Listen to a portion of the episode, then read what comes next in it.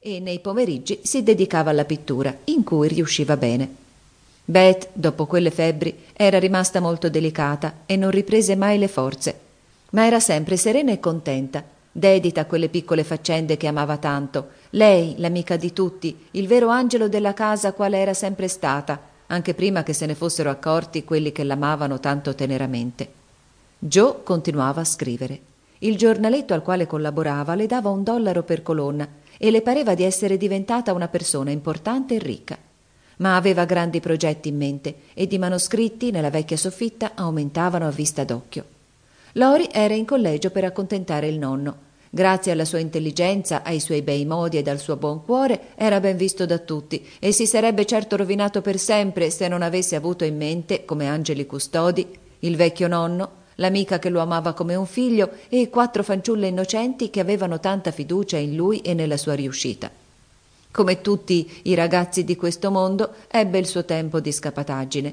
Fece la corte alle ragazze, diventò sentimentale, prese parte ai diversi esercizi sportivi a seconda della moda in voga nel collegio e più di una volta fu minacciato di essere espulso. Ma poiché la naturale esuberanza e l'amore degli scherzi erano le sole cause delle sue marachelle, riusciva sempre a cavarsela da guai peggiori, confessando francamente i suoi torti. Infatti egli era piuttosto orgoglioso delle sue birichinate e quando le narrava alle ragazze si divertiva a farle meravigliare con i racconti delle vittorie ottenute sopra maestri gravi e precettori furibondi. I compagni di Lori erano degli eroi agli occhi delle amiche e quando egli ne conduceva qualcuno a casa durante le vacanze erano tutte gloriose di ricevere i sorrisi di così grandi personaggi. Amy, più delle sorelle, poteva godere di un tal onore, perché Sua Altezza ben presto aveva imparato ad esercitare il fascino di cui era dotata.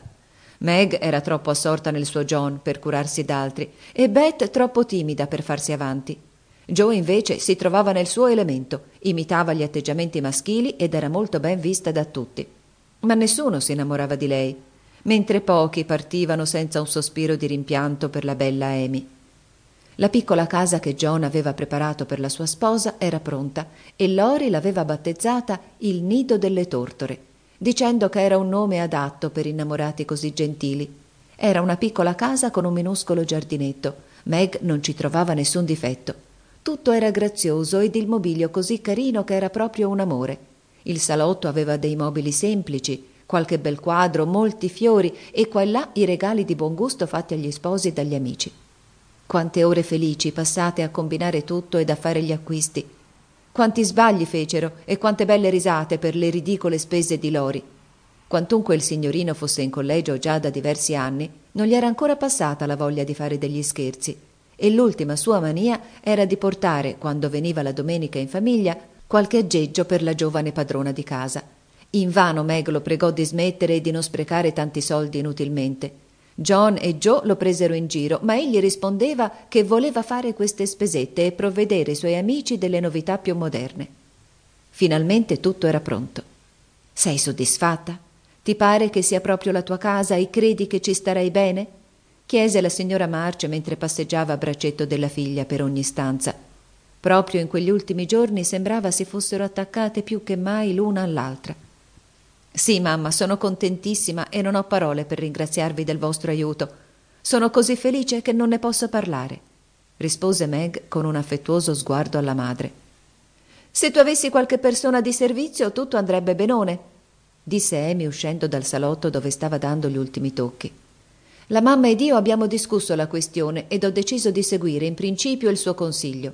Ci sarà tanto poco da fare che mi basterà lotta per le commissioni e per aiutarmi qua e là replicò Meg con tutta calma. Sally Moffat ha quattro persone di servizio, continuò Amy. La casa di Meg non potrebbe contenerne quattro, e di padroni, se ne avessero tante, dovrebbero contentarsi di vivere in giardino. Interruppe Joe, che, avvolta in un grembiulone blu, stava dando l'ultima lustrata alle maniglie. Sally è la moglie di un uomo ricco, osservò la signora March, ed il numero delle sue persone di servizio è conforme alla sua condizione. Meg e John incominciano modestamente, ma io sono sicura che ci sarà altrettanta felicità in questa casetta quanta nel palazzo di Selli.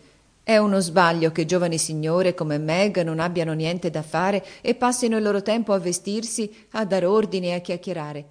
Quando io mi maritai.